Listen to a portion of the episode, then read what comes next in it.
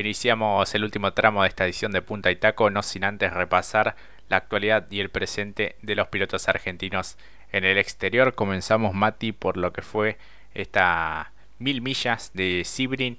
Hablamos de la WEC, un gran triunfo de Pechito López, también de Nico Varrone. Exactamente, Jorge. En la divisional de Hypercar, José María López, junto a sus ya camaradas conocidos, Kobayashi Conway, ya de memoria sale ese trinomio, ganó en una muy buena competencia, marcando lo que seguramente será la batalla entre los dos Toyotas, porque lo que vimos tanto de Peugeot como también de Ferrari, entre otras escuderías que se sumaron a la divisional, un poquito pobre, pero bueno, claro, los tantos años del Hypercar Toyota número 7 demostraron que están un escaloncito más arriba, y por ende, lo que vos bien decías, una victoria que los pone en cabeza, que como ya muchos en otras notas, incluso en sus redes decía el propio Pechito, es muy importante empezar ganando. Recordemos que el año pasado empezó con un accidente justamente en Sebring, en aquella jornada donde Pechito compitió para lo que fue la WEC, el inicio, y luego un día después empezó a correr con el Cadillac junto a Jimmy Johnson en aquella también disciplina de endurance en Estados Unidos. Así que fue un buen puntapié inicial. Por otro lado, el que comenzó y quizás un poquito relegado, que también está en la misma divisional, pero un poco más atrás, pero sumó puntos y eso nos deja muy tranquilos, por como quien lo está acompañando, nada más y nada menos que Jacques Villeneuve, y estamos hablando de Esteban Guerrieri, que tuvo un debut muy interesante. Si bien en la divisional está un poquito relegado en comparación a los que hemos mencionado, pero es un buen inicio, es su primera fecha, podríamos decir, dentro de lo divisional endurance, también categoría de este tipo, teniendo en cuenta que acostumbrado a verlo en competencias de vehículos de concept o touring, bueno, como lo que es WTCR, la verdad que es un gran desembarco, es un comienzo, está allí en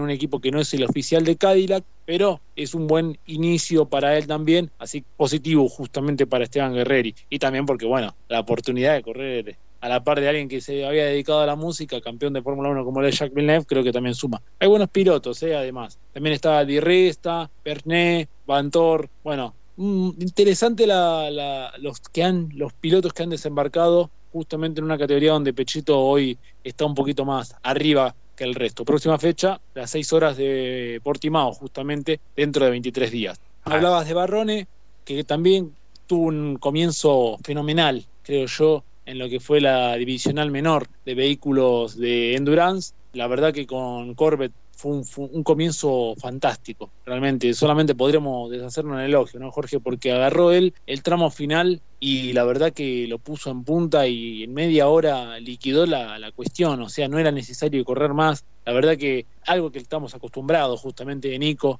porque consigue las 24 horas de Daytona, el año pasado en Le Mans Cup también hizo muy buenas actuaciones junto al Rinaldi Racing. La verdad que le agarró el gusto a esto, que hay que ser bastante ducho, realmente, que tener es otra clase de manejo, porque no es solamente sprint, sino ser regular, ser paciente y ser constante también, ¿no? Así que muy buen comienzo, en una misma divisional donde también tuvo su debut en la categoría justamente Pérez Compán. No le fue tan similar a Nico Varrone, pero los argentinos estuvieron presentes en el inicio de la WEC calendario 2023. Así es, tenemos novedades de Sacha Fenestraz, Mati. Exactamente, porque este fin de semana lo tendremos al joven maravilla, me encanta decirlo así porque es un apodo que le pusimos vos y yo, Jorge, en Sao Paulo, otro nuevo round justamente para ver lo que podrá hacer. Recordemos que Sacha viene a hacer la pole, nada más y nada menos que en la fecha anterior, así que ojito que nos puede llegar a algo nos puede deslumbrar seguramente. Está muy ansioso, ya se puso ahí con las cámaras, subió algunas cositas interesantes, comiendo también, obviamente, porque así es un rockstar, como decimos siempre, Sacha Fenestraz, así que lo vemos muy contento. Actividad en Fórmula E nuevamente, ahora como un piloto titular, así que veremos la actividad cómo la pueda llegar a desenvolver. Comenzó muy bien, recordemos, como lo fue en aquella fecha con la pole, lástima que después en competencia algunos pormenores que lo dejaron o lo privaron de una mejor actuación, pero bueno, ilusionados porque el 25 de marzo tendremos acción del joven maravilla en Sao Paulo. Así es, también tendremos este próximo fin de semana TCR South America, apertura del calendario 2023, con actividad ya desde el día jueves con los entrenamientos, posteriormente el día sábado también los últimos dos ensayos y la clasificación a partir de las 14 horas. Y el domingo dos competencias, la carrera número 1 a 25 minutos desde las 9 de la mañana del domingo y la carrera número 2 a las 12:45 con transmisión de Teis Sports. Así que bueno, un año que tendrá a esta novedosa divisional visitando los países de Brasil, Uruguay y por supuesto nuestra querida República Argentina, con participación de varios de los pilotos nacionales, con equipos sumamente importantes, y de a poco bueno va tomando color, en este caso abriendo el calendario en el Oscar Cabalén de Córdoba. Otro de los pilotos que tendrá actividad este fin de semana será nada más y nada menos que Baltasar Leguizamón en la NASCAR Xfinity Series 2023 en Cota. Así que bueno, ha dicho que es un sueño que se hace realidad.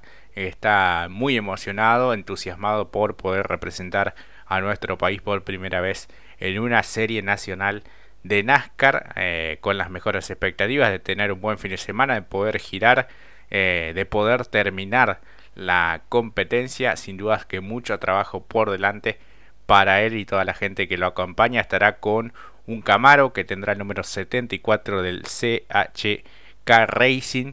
Así que actividad que tendrá ya desde el día viernes y puntualmente el sábado la carrera que iniciará allí por las 15 de nuestro país en Austin. Así que bueno, lo mejor para Walter Leguizamón en este nuevo desafío, realmente sumamente importante para él. Novedades también de indicar en cuanto a Agustín Canapino, pudo completar los diferentes ensayos y ya está habilitado Mati para poder competir en los óvalos. Sí, increíble el video que ha subido y que ha trascendido en las redes, alcanzando una velocidad próxima a los 300 kilómetros por hora, si tengo bien entendido, si no corregime Jorge, o creo que era un poco menos, pero estaba ahí rondando en ese nivel, en su opción, y también muy explicativo, demostrándonos que cómo era para hacerlo en su opción, no en su opción. El desgaste de las gomas muy interesante realmente, muy abarcativo, y la verdad que es impresionante, no solamente por el momento de Canapino, sino por todos los pilotos que estamos desarrollando con perspectiva internacional. Pero lo de Canapino muy interesante, teniendo en cuenta que va a ser una de las grandes pruebas realmente por la velocidad final que desarrollan justamente este tipo de vehículos de Alara. La verdad que va a ser muy lindo y estamos ansiosos, quizás los dos, ¿no? Vos, Jorge, también, de verlo ya en pista en lo que va a ser, como vos ya lo venís diciendo en varias ocasiones, el gran desafío por delante que va a tener en este año 2023 Agustín Canapino. Así es, con el Juncos Hollinger Racing, la estructura de Ricardo Juncos. Así que bueno, atentos a las novedades del Titán de Arrecifes en su primera experiencia allí en IndyCar. Hubo alguna visita también a nuestro país por parte de algunas autoridades de la categoría, puntualmente al circuito de Termas de Río Hondo, que bueno, Argentina de a poco se posiciona también ante el mundo, y en especial en esta categoría estadounidense, de las más populares y de las más importantes también a nivel automovilismo internacional. Así que bueno, ojalá que en un par de temporadas la podamos tener por aquí en nuestro país, y qué mejor que en Termas de Río Hondo, uno de los mejores circuitos de Sudamérica. Así que bueno, Mati, tenemos por último novedades, mejor dicho, todo lo que dejó la Fórmula 1. Exactamente, un triunfo de Checo Pérez, arrasó realmente Checo Pérez junto a Red Bull en un tibio, ¿no?, gran premio, podríamos decir, estamos de acuerdo, Jorge. Parecía que pasaban otras cosas, como que en algún momento, como muchos dijeron, como que el podio pasó a segundo plano por lo que pasó con Alonso, que en un momento dijimos, ¿fue podio, no fue podio? Nosotros publicamos, y la verdad que estuvo un éxito realmente que un piloto de la clase de Alonso a su edad consiga su podio número 100, y en un momento no, hay una sanción de por medio, fue todo como... no solamente pasa en el Top Race, ¿viste, Jorge? No pasa solamente acá en Argentina, también pasa en la Fórmula 1. Lo bajaron, 2 horas después se confirmó, así que una carrera que pasó por el segundo plano, me parece, por lo sucedido, como decíamos recién. Verstappen sensacional realmente la gestión que hicieron los dos Red Bull, porque la verdad que Checo, cuando le dijeron que se venía Verstappen, en algún momento estaban girando casi con una diferencia de 3 segundos y Checo volvió a apretar y le sacó 2 segundos para ya ponerlo en el freezer a Verstappen. Interesante desde allí, ni que hablar lo de Alonso, lo del Rey Fernando, solo para sacarnos el sombrero, la gorra, todo lo que tengamos a mano. 100 podios, es algo increíble. La verdad, me encantó lo que dijo. ¿Qué opinás al respecto? Nah, ya está. La verdad que ya con festejar arriba del podio ya está. Así que estamos hechos. Muy bueno, se confirmó un poquito lo que decíamos, que los Mercedes iban a estar un poquito más cerca. Yo pensé que iba a haber un Hamilton más aguerrido después de la primera parada. Creía que se los comía a todos. Se quedó allí. Es bueno, es positivo para lo que es justamente Mercedes. Ferrari deslucido, un poco con polémicas absurdas entre el propio equipo. Y bueno, eso fue el gran premio, desde mi opinión.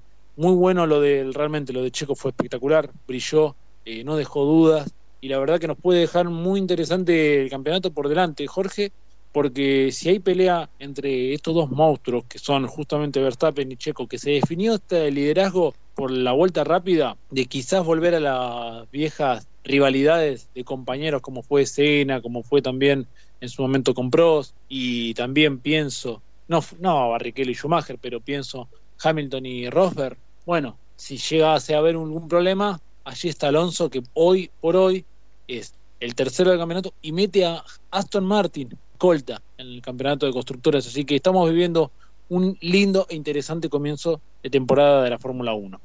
Así es, la próxima fecha será en Melbourne, en Australia, el próximo 2 de abril, donde habrá actividad también de Fórmula 3. Y allí tendremos al querido Franco Colapinto, porque bueno, recordemos que la divisional no siempre visita los mismos trazados que la Fórmula 1. Así que bueno, hemos repasado todo el ámbito internacional aquí en Punta y Taco en estos últimos minutos de programa. Aprovechamos también para enviarles nuestra fuerza a Roberto Tito Urreta Vizcaya, quien sufriera un tremendo accidente la última semana. Bueno, su estado es delicado, pronóstico reservado, está allí en una clínica en la zona de Junín, después de que sufriera este accidente cuando se trasladaba en motocicleta. Así que bueno, estamos atentos siempre a cada uno de los partes médicos y aguardando una recuperación y una mejora, así que bueno, está estable, pero imploramos por su pronta recuperación. Exactamente. A su vez también agradecerle a Alan de Onos Pilotos, que nos ayudó mucho para llevar a cabo la entrevista que han disfrutado junto a Marcos de Anda. La verdad que nos facilitó mucho más la gestión de dicha entrevista. A su vez también mandar un saludo respetuoso y también de ánimo a muchos pilotos que están en un momento complicado, no como Tito, no de lo salud, sino de lo deportivo. Nos referimos a Nico Palau, también a Jara, justamente a Valentín, que son amigos de la casa, como también lo dijimos ya en el bloque anterior, Franco de Ambrosi, que el presente no es el más alentador, se los ve un poco confundido con esa situación. Mandarle nuestra fuerza, de vez en cuando nos escuchan, Jorge, nos mandan sus saludos, así que bueno, mandarle la fuerza porque están atravesando un momento también complicado de lo deportivo, de los proyectos deportivos, así que también mandarles ese saludo. Nada más, simplemente agradecerles a ustedes que están del otro lado. Cortamos la semana de la mejor manera, disfrutando justamente de lo que tanto nos gusta, el deporte motor. Hay mucho deporte motor este fin de semana, ya lo hablamos los argentinos, este es el automovilismo argentino champán, disfrútenlo, como ya lo hemos repasado recién, turismo carretera en carrera especial, TC Pista, creo que no se puede pedir más. Y encima, la semana más corta, mañana es el último día, mañana es un viernes. Es verdad, sí. Y ya podés contar también aquello que habías dejado traslucir en algún momento, Mati. Felicitaciones. ¿Qué puedo yo decir más que decirle felicitaciones, señor Jorge Herrera, por este nuevo paso hacia adelante en su proyecto profesional? Dígalo usted, porque yo solamente estoy para los elogios. Bueno, me han ahorrado con la enorme tarea de ser el jefe de prensa del Club Atlético Atlas, equipo de la primera C de nuestro querido ascenso. Hablamos de fútbol, así que bueno, estoy con esa tarea desde hace algunos días y oficializado ya antes del pasado fin de semana. Así que bueno, divido un poco mis tareas allí entre el automovilismo, que es una gran pasión, y también el fútbol, en este caso en un club.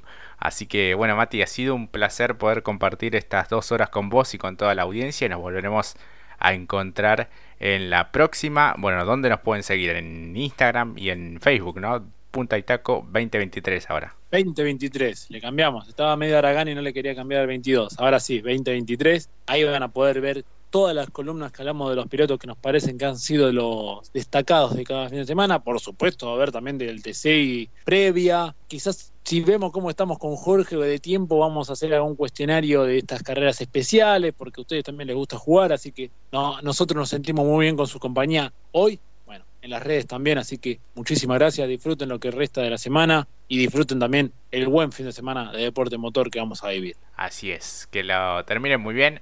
Nos encontramos en la próxima. Chau, chau.